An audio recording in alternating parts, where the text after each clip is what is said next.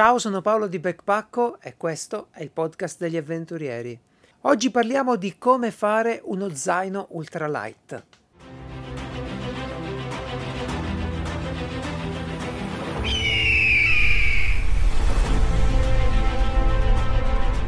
Vi do il benvenuto al Backpaccocast, il podcast di Backpacco. Potete trovare Backpacco sul web, sui social, su tutti i social, quindi non perdiamo altro tempo e dedichiamoci all'argomento del giorno, che oggi va ad abbracciare un tema particolarissimo, la filosofia ultralight, come ottenere, come realizzare, come assemblare uno zaino ultralight. Bene, credo che però prima di parlare dello zaino ultralight di cui tutti sentiamo un'incredibile necessità, è bene fermarci un attimo ad esplorare la filosofia ultralight. Eh sì, perché lo zaino è ultralight è solo il risultato di una ben più importante filosofia.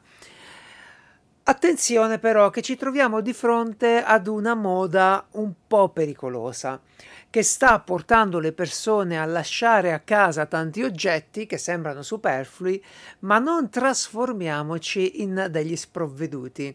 Cerchiamo quindi di bilanciare bene, anzi benissimo, l'utilità di un oggetto, il suo peso, i modelli che scegliamo, il suo costo, perché no? E la sua funzione. Non dimenticatevi che alcuni oggetti, anche se pesanti, andranno sempre portati con noi, non c'è uno sconto su alcune cose. Sembrano superflui solo fino a che non servono. Ne parleremo. Però Attenzione, questo andava detto subito, andava messo subito questo paletto. È una moda adesso, questa dell'ultralight, sicuro, anche interessante, che ci permette di fermarci un attimo a riflettere su come noi carichiamo il nostro zaino, su quali oggetti scegliamo per le nostre avventure, i nostri trekking, ci permette di scoprire materiali, nuovi, soluzioni ma non ci deve appunto trasformare in degli sprovveduti. Insomma, approfittiamo di questa moda, di questo grande interesse sul tema dell'ultralight per rifletterci sopra, per capire di che si tratta e anche un po' come si è sviluppato, che è curioso. Dunque, negli anni 90 un avventuriero, un alpinista, Ray Jardin, credo si, si, si legga così il nome, negli Stati Uniti affronta la Pacific Crest Trail, che è una bellissima bellissima mega avventura che dura dei mesi, stupendo, tutto bello.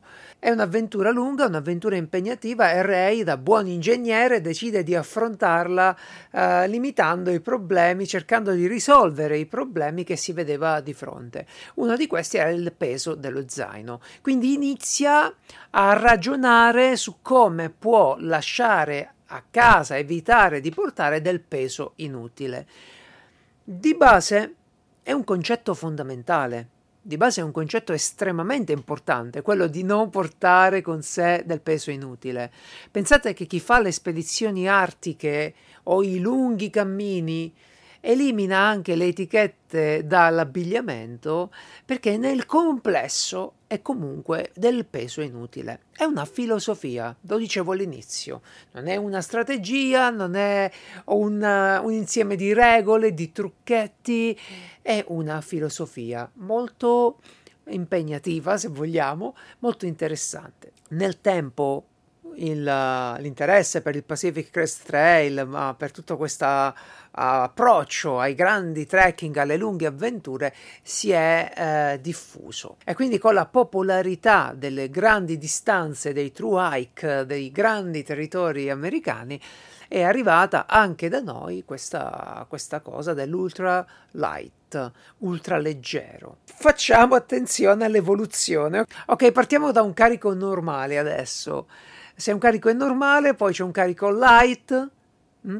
poi c'è super light, poi c'è ultra light e poi ricordatevelo bene c'è stupid light. Mm? È il momento in cui avete lasciato a casa troppe cose, è il momento in cui avete, avete barattato il vostro comfort con del peso in meno. E questa è una cosa che tornerà, tornerà sempre in questa puntata, tornerà ogni volta che cerchiamo di parlare, di documentarci del, sull'ultralight. È importante capire che stiamo barattando comfort e peso. Di solito, uh, di solito uno zaino ben pensato, e quindi non proprio il primo zaino che facciamo, ma uno zaino ben pensato, arriva a pesare un tot perché noi decidiamo che vogliamo un certo livello di comfort piano piano, togliendo del peso, togliendo degli oggetti, andiamo ad erodere quel livello di comfort.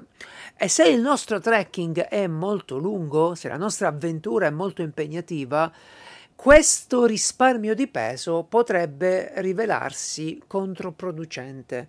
È vero che ci affatichiamo di meno durante il giorno a portare lo zaino, ma cosa ne sarà della nostra avventura se poi dobbiamo dormire bagnati o chiusi nel tarp perché non abbiamo i picchetti, perché non abbiamo un coltello per fare i picchetti, eccetera, eccetera.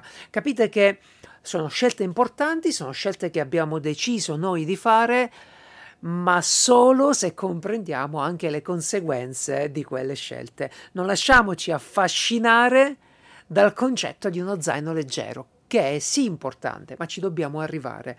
Ed è questa, secondo me, la lezione più preziosa che l'ultralight, che la filosofia ultralight ci trasmette e ci lascia. Un percorso di consapevolezza verso il carico che portiamo ok? Quindi diventiamo sempre più consapevoli di quello che abbiamo scelto, del perché l'abbiamo scelto, di come lo useremo, diventiamo più bravi a programmare le nostre escursioni e quindi a programmare quello che ci serve e questo ci porta mano a mano ad un'esperienza più ricca, più essenziale della nostra avventura. Questo percorso, ve lo devo dire, non è semplice, non è immediato, non c'è un libro che vi spiega come fare. Ok, ci sono i libri, ok, ci sono i blog, ci sono gli youtuber, c'è tutto quello che volete ma è in realtà un percorso di crescita personale dove noi impariamo da soli a rinunciare ad alcune delle comodità che prima ci piacevano durante un percorso per godere il vantaggio di eh, meno peso, di una leggerezza maggiore se vogliamo. Ecco, è un percorso che richiede tanta ricerca, dovremo scovare, sviluppare delle soluzioni intelligenti che non compromettono il risultato di quello che abbiamo un po' modificato nel nostro nostro equipaggiamento nella nostra dotazione. E dopo questa doverosa introduzione, una volta che io e voi siamo d'accordo che vogliamo parlare di ultralight come di un viaggio verso la consapevolezza del nostro carico e di come vogliamo vivere le nostre avventure, anche delle nostre esigenze, hm? questa è bellissima questa cosa, ecco iniziamo davvero a parlare di cose come il peso dello zaino. Cominciamo dal peso dello zaino. Perché faccio questa precisazione, peso dello zaino? Perché spesso ci si ferma al peso dello zaino, mentre tutto quello che portiamo con noi, beh, lo stiamo portando noi. E se ho pesato lo zaino ed è tutto ok, ma poi alla cintura ho un coltello da 600 grammi, il multitool in tasca, una borraccia d'emergenza, insomma, se poi mi carico comunque di peso, ho gli scarponi pesanti, eccetera, eccetera, è chiaro che quel peso lo stiamo portando sempre noi. Approcciamo all'ultralight nel complesso di tutti i nostri oggetti finanche del nostro stesso corpo. Mi faceva sorridere un tracker americano parlando, mi diceva che lui il più grande risparmio di peso lo ha fatto a tavola, l'ha fatto imparando a, a contenersi a tavola senza portare quei 10-15 kg in più che era abituato ad avere addosso e di cui non poteva disfarsi se non con una dieta con l'attività fisica. Quindi ecco, eh, mi sembra un po' ridicolo, no? Uno che ha quei 10-15 kg di sovrappeso andare a tagliare il materassino per risparmiare 28 grammi di schiuma. Quindi ecco, analizziamo nel complesso tutta questa faccenda dell'ultralight, tanto affascinante quanto piena di falsi miti e di tantissime idiozie, ok? L'ho detto, l'ho detto, mi sono tolto il sassolino dalla scarpa, perché purtroppo questi che sono anche dei principi irragionevoli, nel momento in cui diventano popolari, vengono estremizzati in idiozie e lì si diventa stupid light. Ne parleremo. Dicevamo il peso dello zaino come approcciarsi al peso dello zaino. Di solito si fa un discorso di peso base, cioè prendiamo lo zaino, lo carichiamo di tutto quello che ci serve, tranne l'acqua e il cibo. Acqua e cibo perché non li inseriamo in questo discorso? Beh, perché variano a seconda dell'avventura che dobbiamo affrontare e dello stile che adotteremo. È chiaro che se vado a fare la via degli dei e ho tantissime strutture e fontane, punti acqua nella via, posso ipotizzare uno zaino molto leggero se decido di fermarmi nei bar, nei ristoranti, eccetera.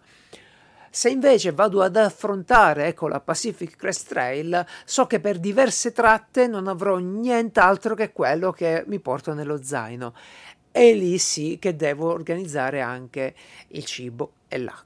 Ma qui sono felice di citare anche l'amico e maestro Daniele Dal Canto, perché una volta che hai messo l'attrezzatura essenziale nello zaino, una volta che hai messo il cibo e l'acqua, arrivano le paure e le incertezze. Paure e incertezze sono determinanti per il nostro carico, sono assolutamente la cosa che definisce di più cosa mettiamo nello zaino. Come si fa a lavorare però sulle paure e sulle incertezze? Beh, ve lo dico da subito, non togliendo dallo zaino quello che ci sembra così superfluo, quello che ci hanno detto che era superfluo. Se io vi dico che eh, non vi serve portare una coperta in escursione, una coperta di lana, e voi non la portate, seguendo il mio consiglio, state sbagliando.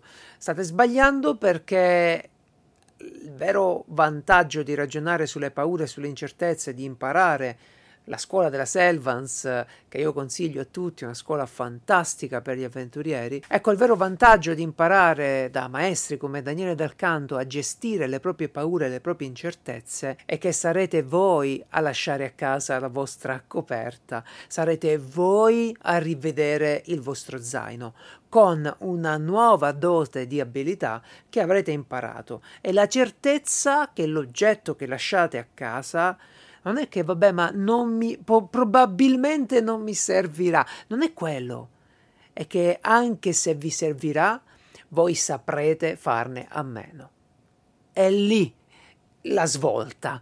È lì il momento in cui si cambia tantissimo.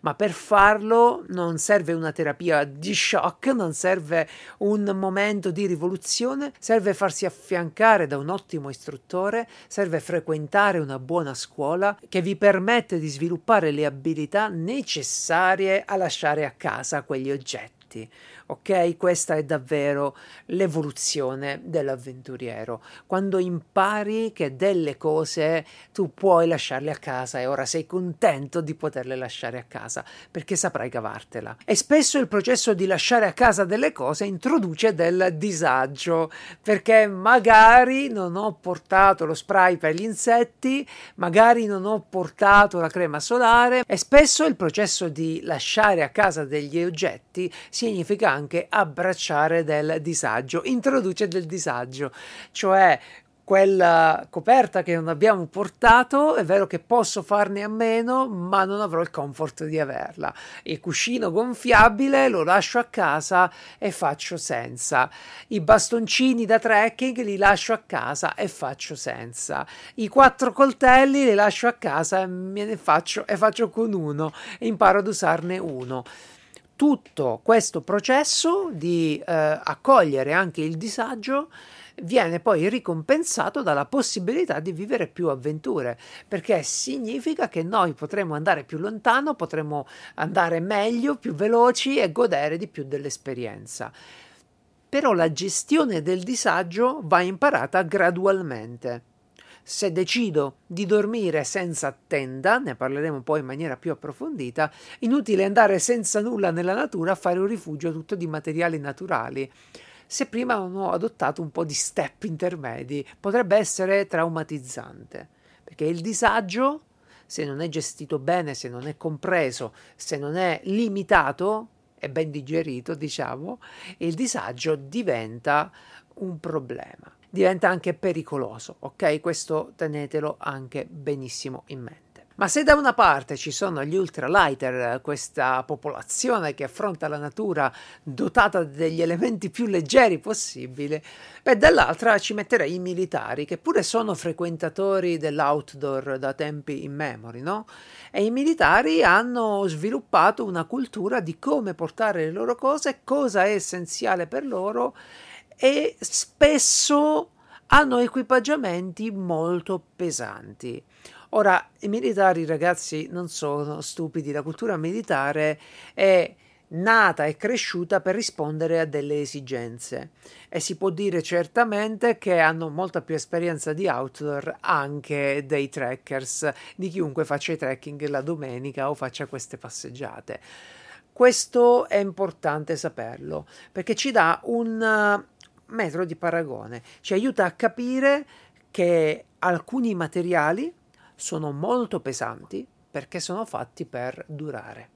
Sono fatti per resistere meglio all'acqua, sono fatti per resistere meglio agli elementi, sono fatti per portare carichi più importanti, sono fatti per stare a stretto contatto con la natura, che è un po' diverso da frequentare rifugi o da fare sentieri ben sistemati.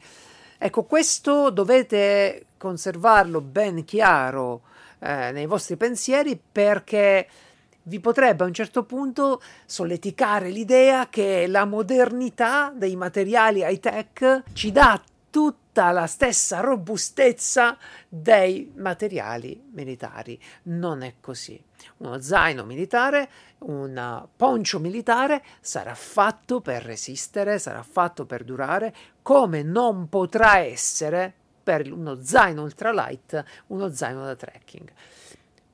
Poi, che per la vostra avventura, che per il vostro programma, per il vostro percorso, basta e basterà uno zaino da trekking ultralight perché non avete intenzione di affrontare rovi, scalate, rocce, grotte, quello che vi pare, ci può stare, ci può stare benissimo, è un discorso che va bene. L'importante è non credere di acquistare la stessa cosa. Su questo ci tengo a dirlo, lo spiego sempre, lo spiego nei miei video, lo spiego su Backpacko, che ci sono zaini fatti per essere un po' più leggeri e zaini fatti per durare. Uno zaino mm, da guerra, uno zaino che viene portato effettivamente in teatro di guerra, è uno zaino tosto, pesante e tosto.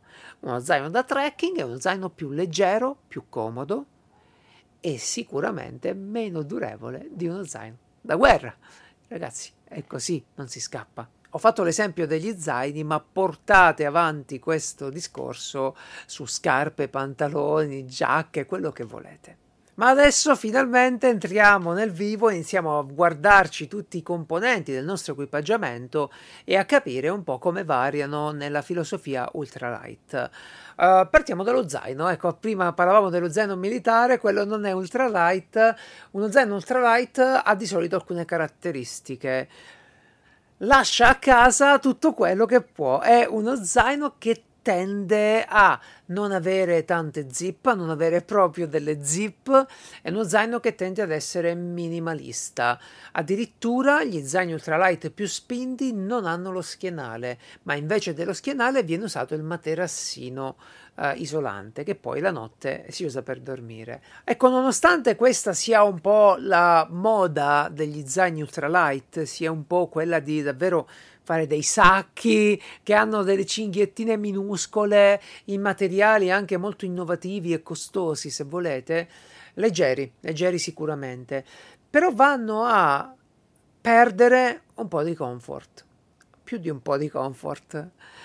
Uno zaino moderno, fatto bene, per supportare il vostro movimento. Prendiamo un Osprey Talon, lo trovate su backpacko.it, è la mia scelta di zaino leggero. È uno zaino leggero che rimane confortevole. Quindi i materiali di cui è fatto lo zaino sono leggeri, la resistenza all'abrasione, alle avventure è comunque garantita, ma non ci rimetto di comfort. Comunque mi godo il mio viaggio, mi godo il mio trekking con tutti gli accessori di cui ho bisogno, le tasche, l'apertura, la chiusura, quello che mi serve. Non vado a scegliere uno zaino minimal che poi mi diventa anche scomodo. Lo so, che su internet eh, sentite tanti ragazzi che trovano comodo uno zaino minimal. E magari un giorno arriverete anche voi a configurare uno zaino minimal senza schienale, senza le cinghie lombari, senza la chiusura sopra, quello che vi pare, lo configurerete bene, lo metabolizzerete bene ma se state ascoltando il vostro primo podcast sulla filosofia ultralight, non è quello il punto da cui partire. Bisogna semmai cercare uno zaino comodo, il più leggero possibile, che non vada ad eliminare componenti strutturali che ne garantiscono il comfort. Saranno altri gli oggetti che ci permetteranno di risparmiare diverso peso. Per il momento lo zaino sceglietevelo moderno, sceglietevi un bello zaino da trekking moderno che però vi accompagni strutturalmente con un buon telaio, schienale, cinghietta lombare, fasce larghe sui fianchi, che sia comodo, che sia bello da portare. Quello su cui iniziare da subito a risparmiare peso sono un po' tutte quelle pouch, quelle custodie, quelle, quei contenitori di altri piccoli oggettini. È fondamentale tenere organizzati i piccoli oggettini all'interno dello zaino, ma se devo affrontare un trekking lungo, e l'oggetto rimane nello zaino, è inutile dotarlo di una pouch in cordura tostissima che rimane già protetta nello zaino. Ok? Classico esempio, eh, magari l'attrezzatura, il power bank e i cavetti. Che senso ha mettere all'interno dello zaino una pouch pesantissima con dentro cavetti e power bank? tanto più facile prendere un sacchetto di plastica, una zip bag, che serve all'unico scopo di tenere insieme questi oggetti in maniera ordinata e magari proteggerli un po' dall'acqua. Questo è quello che stavamo cercando. È inutile andare a prendere un borsello pesantissimo in pelle per tenere quegli oggetti lì. Significa aggiungere del peso senza la relativa utilità. E questo vale un po' per tutte le cose che noi compriamo di solito ultra resistenti, rugged. Uh, sono appena arrivati su Backpack dei power bank in fibra di carbonio, tostissimi, leggerissimi, di Nightcore. Io mi ci trovo bene, mi ci trovo benissimo perché sono tosti e leggeri. Prima avevo dei power bank tosti e non leggeri, addirittura con le scocche in metallo, ok, fighissimi, però ragazzi pesavano troppo. Avevo aggiunto del peso per un oggetto che rimane nello zaino e che con un po' d'attenzione mi basta avvolgere in una maglia in qualcosa e ce l'ho praticamente già protetto all'interno dello zaino. A questo scopo sono molto molto utili le cosiddette dry bag, questi sacchetti eh, impermeabili e stagni in cui sistemare le cose all'interno dello zaino. Questi sono molto utili anche se arriva tanta acqua, perché lo zaino si bagna, l'acqua passa all'interno dello zaino ma trova questi sacchetti impermeabili. Io li adoro, li uso in ogni occasione, sono leggeri e molto più resistenti dei sacchetti della spazzatura che spesso vengono usati allo stesso scopo. Ecco, uno dei sistemi ultralight più diffusi è il sacco della spazzatura come eh, impermeabile all'interno dello zaino. Uh, io vi consiglio di fare la stessa cosa con una buona dry bag. È più resistente, è una scelta pure più ecologica, secondo me. Tenda e tarp, sistemi notte, questi sono articoli molto discussi nell'ambiente outdoor. È vero che per dormire bene ci serve un telo in testa, ci serve un telo, quindi il tarp sarebbe la scelta, magari un tarp di Diamox Ultralight sarebbe proprio la scelta precisa per questo tipo di esigenza. Però se noi fino a ieri siamo andati solo in tenda, con tutta la sua paleria, con tutti i suoi cordini, con l'idea di dormire in un posto sigillato dall'esterno, la prima notte in tarp moriamo, non va bene, non stiamo bene. Sentiremo rumori, sentiremo gli insetti, ci darà fastidio la luce del mattino, dormiremo male. E questo in un viaggio lungo non posso scoprirlo alla prima notte, devo averlo provato. Quindi se vogliamo risparmiare peso rispetto alla tenda, e vogliamo usare per esempio il nostro bastoncino da trekking per montare un tarp in una configurazione molto semplice, va benissimo, è un'ottima idea, solo arriviamoci con calma e impariamo a vivere la notte in un rifugio aperto. Ok, questo è abbastanza importante perché anche le condizioni meteorologiche in un viaggio lungo possono cambiare di tantissimo. Mentre se esco questo fine settimana, più o meno avrò guardato quali sono le previsioni del meteo e più o meno mi sarò preparato per avere a che fare con quelle. Se invece mi trovo a fare tre mesi di trekking, è sicuro, è sicuro che incontrerò tutte le condizioni meteorologiche e quindi di conseguenza devo essere pronto ad affrontarle. Quindi lavoriamo l'argomento rifugio notturno, tenda, tarp, amaca a step successivi, portando con noi sempre di meno, sperimentando con gli amici in situazioni di sicurezza, anche queste soluzioni che funzionano benissimo, ma devono garantirvi anche il giusto comfort. Attenzione quando si tratta invece di materassini e sacco a pelo. Allora il sacco a pelo è chiaro che se vado sulla piuma lo trovo più leggero, più comprimibile, perfetto, va bene. Se imparo a gestire sacco a pelo in piuma va benissimo.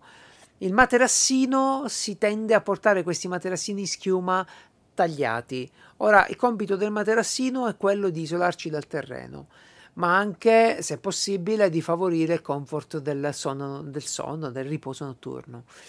Quindi, se decidete di portare un materassino eh, di quelli in schiuma celle chiuse, di quelli Z-fold, di quelli che si chiudono, va bene, va benissimo. Iniziate a portarlo, iniziate a provarlo sui vari terreni che incontrate, perché a volte troviamo il terreno un po' più sassoso, altre volte c'è un bel prato, altre volte c'è l'erba alta, insomma organizzatevi un po', fate le vostre prove e arrivate con quell'idea a diminuire il carico, anche tagliando il materassino, perché no? Se ritenete giusta questa soluzione e vi trovate bene a dormire eh, con le gambe sullo zaino, se vi trovate bene con quello va benissimo tagliare il materassino, solo arriviamoci con calma. Sull'abbigliamento esiste nella filosofia ultralight l'idea che un solo cambio può bastare, cioè che non devi proprio portarti il cambio e che quindi ti serve solo quello che hai addosso. Su questo io sono parecchio scettico, tanto scettico. Su questo io non sono per niente d'accordo, diciamo proprio così. E i motivi sono abbastanza. Perché ci portiamo un cambio quando facciamo le nostre avventure? Soprattutto quelle lunghe. Beh, dei calzini di ricambio ho parlato già nel podcast dedicato alle scarpe e alla salute dei piedi. Non li lascerei mai a casa. Assolutamente. Già forniscono un comfort incredibile a dormire la notte con i piedi nei calzini asciutti. Poi è fondamentale cambiare i calzini per lasciare i piedi in un ambiente asciutto. E se facciamo un percorso molto lungo, dobbiamo anche avere la possibilità di lavare frequentemente i nostri calzini. Questo vale anche per la maglia. Vale anche per i pantaloni, in realtà, che però sono co- un capo più pesante da portare, sono un capo più difficile, meno comprimibile, quindi se uno ha i pantaloncini almeno fa quel cambio pantalone notturno, pantaloncini la notte, o dorme in mutande come faccio io, ma l'intimo, la maglia intima tecnica, tutto questo deve arrivare in coppia nella spedizione. Perché? Soprattutto se non siamo tanto abituati. L'accumulo del sudore vecchio e di tutta la relativa carica batterica non fa solo puzzare il capo. Ok, puzzo, sono solo, sto facendo il Pacific Crest Trail, nei video non si vede che puzzo, sono fighissimo ma l'accumulo di questo sudore, di questi batteri, è molto pericoloso per la pelle, che nel frattempo è soggetta a delle sollecitazioni continue e a dell'indebolimento. Cosa può succedere ad uno zaino che sfrega in continuazione sulla pelle, sul collo, il sole, eccetera? Mi trovo una parte del corpo completamente immersa in un ambiente eh, sporco e insalubre e questo trasforma un'escoriazione in un problema più grave, in un'infezione che dobbiamo gestire poi sul campo. Quindi l'igiene durante le spedizioni è fondamentale. È una avventura come il Pacific Crest Trail, come un bel trekking di una settimana e passa, è quasi una spedizione. Per me, anche in un trekking di qualche giorno, è importante avere almeno l'intimo di ricambio. E se ne guadagna tanto, anche perché trovi una fontanella, ti fermi e sciacqui tutto in un attimo, lasciandola asciugare. Mentre se trovo una fontanella di giorno, devo rimanere nudo per lavare le cose, poi arrivano gli altri dal sentiero e nascondermi, lasciare le cose appese, me le rubano. No, vabbè, ho esagerato. Calzature. Calzatura, ricercare una scarpa leggera è importante. Vero, verissimo. Ma la scienza delle calzature non fa i miracoli. Sono fatte bene, le calzature moderne sono fatte benissimo. Attenzione che quando ci spostiamo parecchio sul leggero andiamo ad abbracciare il mondo sportivo della corsa o dell'ultra trail running che non rispecchia sempre le esigenze di un trekking con un carico sulle spalle. Mm? Questo è importante. Una scarpa militare non è pesante perché i militari sono stupidi o sono troppo forti, è pesante perché racchiude degli elementi di sicurezza fondamentali al piede del soldato. Ok? Se faccio una spedizione molto impegnativa, dove dovrò fare tanto fuori sentiero, dove dovrò affrontare dei compiti di campo importanti, costruzioni, eccetera, avere una scarpa di tipo di stampo militare significa portare più peso, ma significa anche avere più sicurezza. Tipica è la situazione della vegetazione spinosa con grandi spine come le acace che su una scarpa da ultra trail farebbero un buco in un attimo. Quindi ecco, fate la vostra valutazione. Qui si va a sconfinare sullo stupid light. Cercando la soluzione più leggera si arriva a un punto in cui vabbè, lo faccio in infradito, non si può, no? No, vero? Ok. La torcia frontale, io sto facendo degli esempi eh, di come ragionare con diversi oggetti davanti. Torcia frontale, beh, ce ne sono di tanti tipi. Innanzitutto partiamo dalla necessità di averne una. La porto per emergenza perché mi potrebbe servire durante la via del ritorno, perché magari faccio tardi o la porto perché sono sicuro che mi servirà e quindi una parte del cammino lo voglio fare di notte per avvantaggiarmi delle temperature più tranquille e magari evitare il sole a picco. Quindi se la risposta è la prima e decido che mi servirà solo in caso di emergenza, mi procurerò una torcia che magari, che ne so, è un po' scomoda, perché invece di avere una bella fascia elastica comoda ha dei laccetti. E quindi è meno comoda, però risparmio dei grammi la uso solo in caso di emergenza, ha delle batterie non ricaricabili a litio, leggerissime. Oh, sto bene così. Mi va benissimo. Dov'è il problema? Sta nello zaino, risparmio peso.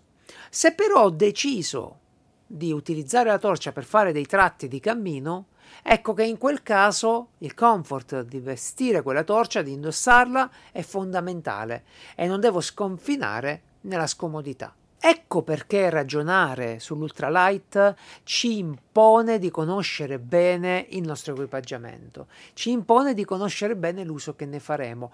Ecco perché essere ultralight arriva dopo un certo numero di esperienze. Non si parte ultralight, non puoi partire ultralight. Ci devi arrivare, se vuoi ci devi arrivare o comunque ti porta il vantaggio di ragionare meglio sull'equipaggiamento che hai deciso di comprare e portare in escursione.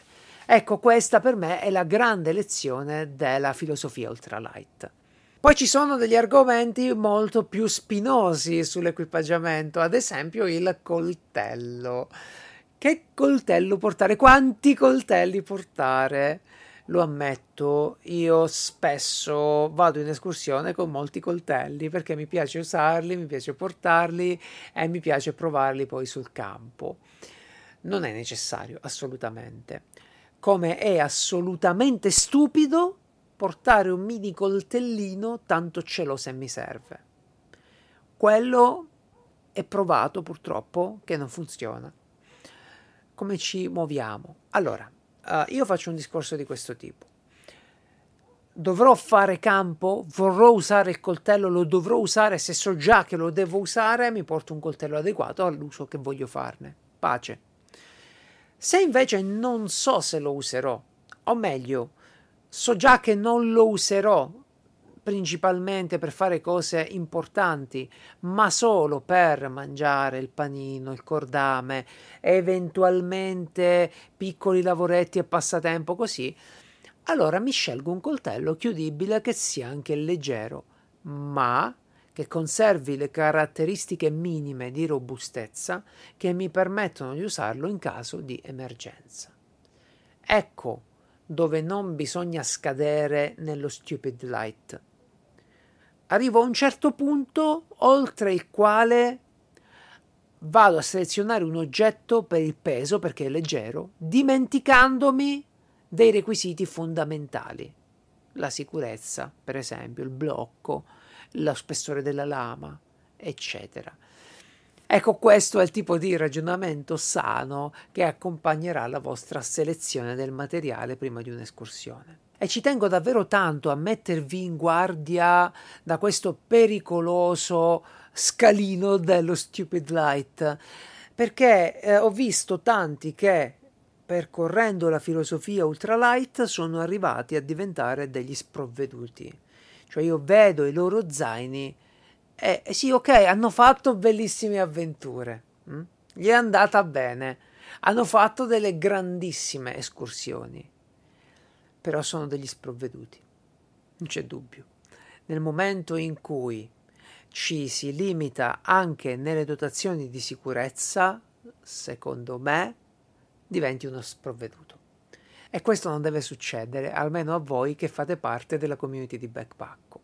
Ma il primo soccorso in outdoor è una di quelle cose che più la impari e più tendi a portare con te dei presidi. Non è il contrario, non è come quando dici va bene, ma io ora divento più bravo e sopperisco alla mancanza di questa cosa con la conoscenza. Sì e no no, anzi.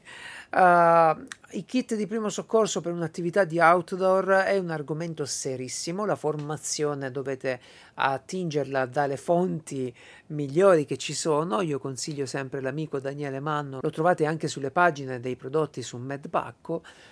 Ma è davvero fondamentale portare con sé la dotazione giusta in questo campo. Ok, non vi servirà probabilmente un kit di ferri per gli interventi da campo. Ok, non vi servirà una soluzione fisiologica da 750 ml. D'accordo tutto, ragazzi. Ma un bendaggio serio, ma un sistema serio per bloccare le emorragie, quello vi serve. Magari non lo utilizzerete mai. Magari non dovrete mai bloccare un arto in una situazione outdoor. Magari non dovrete mai costruire una barella, ma uscire di casa senza saperlo fare e senza i presidi necessari per queste operazioni è da sprovveduti. Lasciarli a casa perché pesano troppo è da rincoglioniti. Ok? Lasciarli a casa perché pesano troppo è la cosa più sbagliata che possiate fare. Ecco, questo eh, volevo dirlo, su questa cosa ci tengo davvero tanto, sia per il primo soccorso che per il kit d'emergenza. Semmai un consiglio, sono dei kit, dobbiamo contenerli in qualcosa, scegliamo delle pouch leggere, scegliamo dei contenitori leggeri, accessibili, ma leggeri, quello sicuro. Però, ad esempio, il kit d'emergenza, il fischietto al collo, un sistema per fare il fuoco, un buon acciarino, un buon un buon contenitore. Ecco, met- un contenitore di metallo è fondamentale, non si scherza. Magari lo scegliete in titanio, mi sta bene. Avete scelto il materiale più leggero, va benissimo. Va benissimo, ma non portarlo perché tanto avete la bottiglia d'acqua di plastica e bevete da quella è sbagliato. Poi invece del paracord uno vuole portarsi il tactical cord, è più leggero, meno ingombrante, va bene queste sono scelte intelligenti, cioè non stiamo compromettendo la funzione di un oggetto, ma abbiamo deciso semplicemente per, di optare per la sua versione più leggera. Magari più costosa, ma più leggera. Va bene, questo è perfettamente lecito. Anche per il trasporto dell'acqua si vedono tante soluzioni strane in giro, tipo buste di plastica particolari, addirittura bottiglie recuperate al supermercato normalissime, perché sono molto leggere, questo è vero. Io preferisco, se cerco la leggerezza, una bella borraccia in titanio, dove so che non pesa niente e ho un litro d'acqua, ma anche un contenitore per bollire eventuale acqua di recupero se mi dovesse servire. Questo ma anche è una delle chiavi più importanti della strategia ultralight, della filosofia ultralight. Avere oggetti che possono servire a diversi scopi a seconda della necessità. Un unico oggetto che poi vado ad usare per diversi scopi. Sugli apparati di comunicazione, sull'elettronica, beh, tolte quelle che sono le esigenze di sicurezza, come un eh, segnalatore satellitare, se lo ritenete opportuno, di sicuro qualcuno di voi avrà portato il telefono in escursione e un power bank. Sui power bank, per fortuna, la, la tecnologia è eh, migliorata di tantissimo e ora potete portarvi un Nightcore Carbo 10.000, lo trovate su backpack.it, tostissimo e assolutamente resistente. Quindi quella è una soluzione. Una soluzione che consiglio anche nelle escursioni più semplici, perché sono quelle dove ho sentito più volte la storia dei ragazzi per persi in giro o con problemi seri e poi il telefono che si spegne perché la batteria va via per il freddo o perché viene usato per tanto tempo anche come torcia.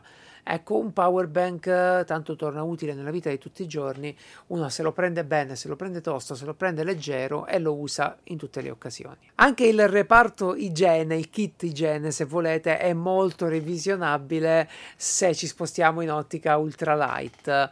È una di quelle dotazioni dove di solito si esagera un po', un po' per pigrizia, perché magari i flaconi sono grandi e ci portiamo il deodorante, ci portiamo il sapone, ci portiamo il bagnoschiuma un po' perché a volte manca la confidenza del disagio a volte e quindi questo va sperimentato.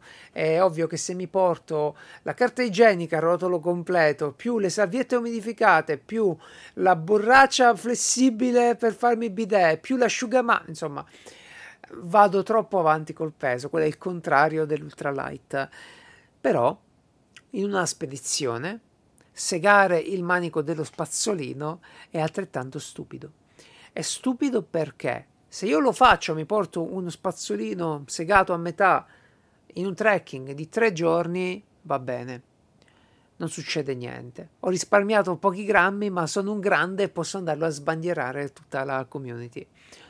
Però, se io comprometto uno spazzolino, lo accorcio e questo spazzolino me lo porto in una spedizione di diversi mesi, l'azione pulente dello spazzolino sui denti è stata compromessa dall'accorciamento della leva, io mi lavo i denti sempre peggio. Mi lavo i denti peggio di come farei a casa. Non come faccio a casa, ma peggio. Peggio che in tre mesi si potrebbe tradurre in, in maniera insufficiente. Questa insufficienza me la sono ricercata io andando a, a modificare un oggetto per risparmiare pochi grammi andando incontro a problemi che possono diventare seri. Ecco lo stupid light, di nuovo, torna, si affaccia. Bene, vogliamo risparmiare ogni possibile grammo senza lasciare a casa l'utilità. E quali sono, oltre queste riflessioni, le azioni concrete che possiamo fare per alleggerire il peso dello zaino? Beh, una delle cose che mi è tornata più utile e che mi ha fatto crescere tanto in termini di esperienza è quella di vedere su un foglio Excel, su una tabella, tutti gli oggetti che ho deciso di portare e quanto pesano. Questo mi ha dato una nuova coscienza di quello che era mia intenzione portare e di come era ripartito. Fatelo, non costa niente, un po' di pazienza, ma vi restituirà tantissimo. È un bellissimo esercizio. Tra l'altro, quando uno compra un oggetto ci presta attenzione al peso, succede se uno ha un po' di esperienza, però poi quando li metti tutti insieme è un po' più difficile capire quanto pesa nel complesso il tuo sistema notte, quanto pesa nel complesso il sistema di cottura, eccetera, eccetera. Fate questo piccolo, semplice esercizio. Lo faremo insieme anche per qualcuna delle mie avventure, così insieme ragioneremo su come abbiamo un po' organizzato le cose. La seconda cosa che possiamo fare è cercare oggetti che appunto fanno due cose contemporaneamente, come ad esempio una buona torcia eh, frontale che però possiamo portare anche in tasca, sufficientemente compatta che io posso tranquillamente tenere in tasca come torcia d'emergenza se perdo lo zaino, ma se mi serve ho anche la torcia frontale, oppure un ottimo acciarino che posso usare tanto bene in caso di emergenza quanto per accendere il fornello con il gas. Ecco, queste sono piccole accortezze che però mi fanno risparmiare il porto di due oggetti ridondanti, quando poi non serve la ridondanza. Attenzione anche a ragionare in termini di gruppo. Se sono con degli amici a fare un'escursione, un bel trekking, è inutile che ognuno di noi porti il gas, il fornello, il pentolino, e la macchina fotografica e ognuno di noi porti la sua tenda e ognuno di noi porti il corridoio, insomma ragioniamo insieme e un kit medico esteso nel gruppo basta che lo porti uno. Ognuno di noi avrà la sua dotazione primaria, quella più importante ma un kit esteso lo porta solo uno. Questo è il modo in cui noi organizziamo le nostre escursioni. Qualche consiglio in più per chi comincia ad affrontare le sue prime escursioni e nello stesso tempo vuole imparare questa filosofia dell'ultralight. Beh, una cosa importantissima è ragionare durante l'escursione su che cosa vi siete portati, sugli oggetti che avete scelto di mettere nel vostro zaino liberamente e sull'utilizzo che ne avete fatto. Questo è molto, molto importante. Un coltello da 450 grammi usato solo ripetutamente per tagliare il salame potrebbe essere stata una scelta sbagliata. Fate anche attenzione che da ultralight a ultra costoso è un attimo siccome è una moda, siccome le aziende paventano questa nuova tecnologia, questo nuovo approccio, questa nuova attenzione al peso, fanno pagare anche tantissimo le soluzioni più leggere. Se la leggerezza è diventata un valore, è diventata un valore vendibile. Ecco, secondo me c'è un momento in cui uno si ferma e dice, vabbè, dai, 150 grammi complessivi in più sullo zaino, me li tengo, me li porto, faccio i muscoli un po' più forti ok? Piuttosto che andare a recuperare il, l'oggetto in titanio che magari costa tanto e magari fa la stessa cosa di un oggetto in alluminio. Quindi ecco, l'allenamento e un allenamento in più è sempre una buona soluzione, è sempre una buona alternativa. Consideriamola attentamente. Un altro consiglio per i principianti, ma mi permetto anche per i meno principianti, è quello di usare queste nozioni e tutta la filosofia ultralight per migliorare la consapevolezza del carico che portiamo.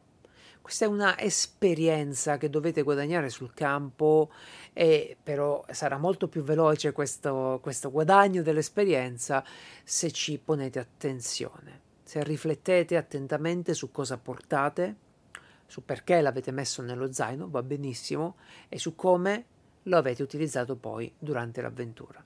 Io non sono sicuramente un escursionista ultralight eh, pieno, non sono sicuramente uno di quelli che è disposto a rinunciare a troppi comfort eh, in favore di una, di una, leggerezza, ok? Preferisco l'allenamento, preferisco anche soffrire un po' magari durante il giorno e poi la notte godermi un riposo fatto bene. Queste sono le mie scelte, le faccio in maniera consapevole, però vengo anche da una grande riduzione del carico che porto. Vi racconto solo che il mio kit d'emergenza, quello che doveva servirmi in caso di uh, problemi nel bosco durante la notte, di passare la notte nel bosco, quel mio kit famoso, beh, pesava 2 kg e mezzo. 2 kg solo di quel kit lì con i corsi, con l'esperienza, con l'affiancamento di maestri come Daniele Dalcanto, Daniele Manno, Giovanni Faina, che mi hanno insegnato ad affrontare la natura, ad affrontare le emergenze con quello che serve davvero minimamente, ecco quel kit non lo porto più con me, non esiste più, è stato smantellato e adesso ho la mia dotazione d'emergenza che pesa pochi grammi, di pochi oggetti essenziali e tanta conoscenza in più che mi permette la stessa serenità che mi dava prima quel kit. La cosa buffa è che quel kit, nonostante pesasse tanto, era anche meno razionale, meno funzionale dei pochi oggetti che adesso mi porto. Vi ho detto tutto. Anche con i sistemi di comunicazione, prima eccedevo, prima portavo una radio per le frequenze radioamatoriali, una radio per rete radiomontana, un GPS con un segnalatore, un attrezzo per utilizzare la radio via internet del cellulare, eccetera, eccetera. Era davvero ah, anche una radio d'emergenza, ovviamente, non si sa mai nello zaino. Ecco, era davvero tutto troppo esagerato. Nel tempo ho ridotto queste cose, non semplicemente lasciando a casa gli oggetti ma lasciando a casa la paura di non riuscire a comunicare. Ora ho la consapevolezza che se mi succedesse qualcosa per cui devo rimanere una notte nel bosco, l'ho imparato, l'ho imparato nei corsi, l'ho imparato con gli istruttori qualificati, ora io me la cavo, me la posso cavare e chi sarà a casa si preoccuperà e non fa niente avrà un'ansia terribile e non, se, non farà niente perché io sarò concentrato sull'unica cosa importante che è sopravvivere ad una notte. Ecco ragazzi, questa è l'idea dietro liberarsi dal peso inutile. Ecco ragazzi, questa è stata la mia piccola rivoluzione, così come con le torce ero abituato a portare diverse torce con me perché avevo fondamentalmente paura del buio, paura di ritrovarmi in montagna, nel bosco, al buio. Una paura importante, avevo paura di tornare, di fare il sentiero al buio e adesso non ho più paura perché l'ho fatto, l'ho fatto a fianco alle scuole eh, qualificate, alle scuole più importanti, ho imparato quest'altra cosa e ora porto una torcia perché una torcia ci vuole sempre ma ne basta una. Allora qualcuno già mi ha chiesto come iniziare a fare ultralight a fare ultralight backpacking. Beh la risposta è iniziate a fare backpacking iniziate a fare delle uscite con il vostro zaino e con tutto quello che vi sembra necessario. Poi lavorate su quello partite, iniziate a ragionare su cosa avete usato, su cosa non avete usato, su cosa vi state portando dietro perché accompagna paure e incertezze. E allora andate a frequentare le scuole, sviluppate con la natura il giusto rapporto di rispetto e godimento, ma anche di alleata preziosa nei momenti d'emergenza. Questo si fa con calma, partendo da una dotazione di base che ve lo dico sarà sicuramente sbagliata sarà sicuramente eccessiva. Non è un problema, va bene così. Io ho fatto le mie prime uscite con uno zaino, uscite giornaliere, con uno zaino da 65 litri. Ora mi viene da ridere. 65 litri non lo porto neanche per i pernotti ormai, ma ci sono dovuto arrivare. Per cui anche a chi mi chiede quanto dovrebbe pesare lo zaino, io non rispondo, non posso darvi un numero, sarebbe facile. 5 kg, 6 kg, 8 kg di ultralight. No, ragazzi, non esiste. Peserà quanto serve e peserà sempre meno finché migliorate voi e accettate il livello di discomfort che ne deriva dalla rinuncia di alcune cose. Basta, è tutto qua. Peserà sempre meno, ma iniziate con quello che vi serve, con quello che vi sembra servire. Sviluppate questo percorso da soli. È bello, è bellissimo poter partire da uno zaino pesante, io ricordo il mio pesava qualcosa come 23 kg alle prime uscite e adesso ho uno zaino che pesa molto meno ma un nuovo livello di confidenza con la natura. L'importante però è che uno zaino che pesi il giusto dovete essere in grado di portarlo bene non vi deve causare problemi. Ok, un'altra puntata del Backpackocast finisce qui. Io vi ringrazio per essere stati con me. Vi invito a condividere questo video se lo state vedendo in video, questo podcast se lo state solo ascoltando e vi invito anche a venirmi a trovare negli altri canali di Backpacko, YouTube, Facebook, Instagram, TikTok, Twitch, le nostre live e il barpacco del venerdì mattina. Grazie ancora per l'attenzione, se avete delle domande su questo argomento lasciatemi nei commenti anche le vostre soluzioni ultralight o quella scoperta ultralight che vi ha cambiato la vita. Per il momento vi saluto e alla prossima!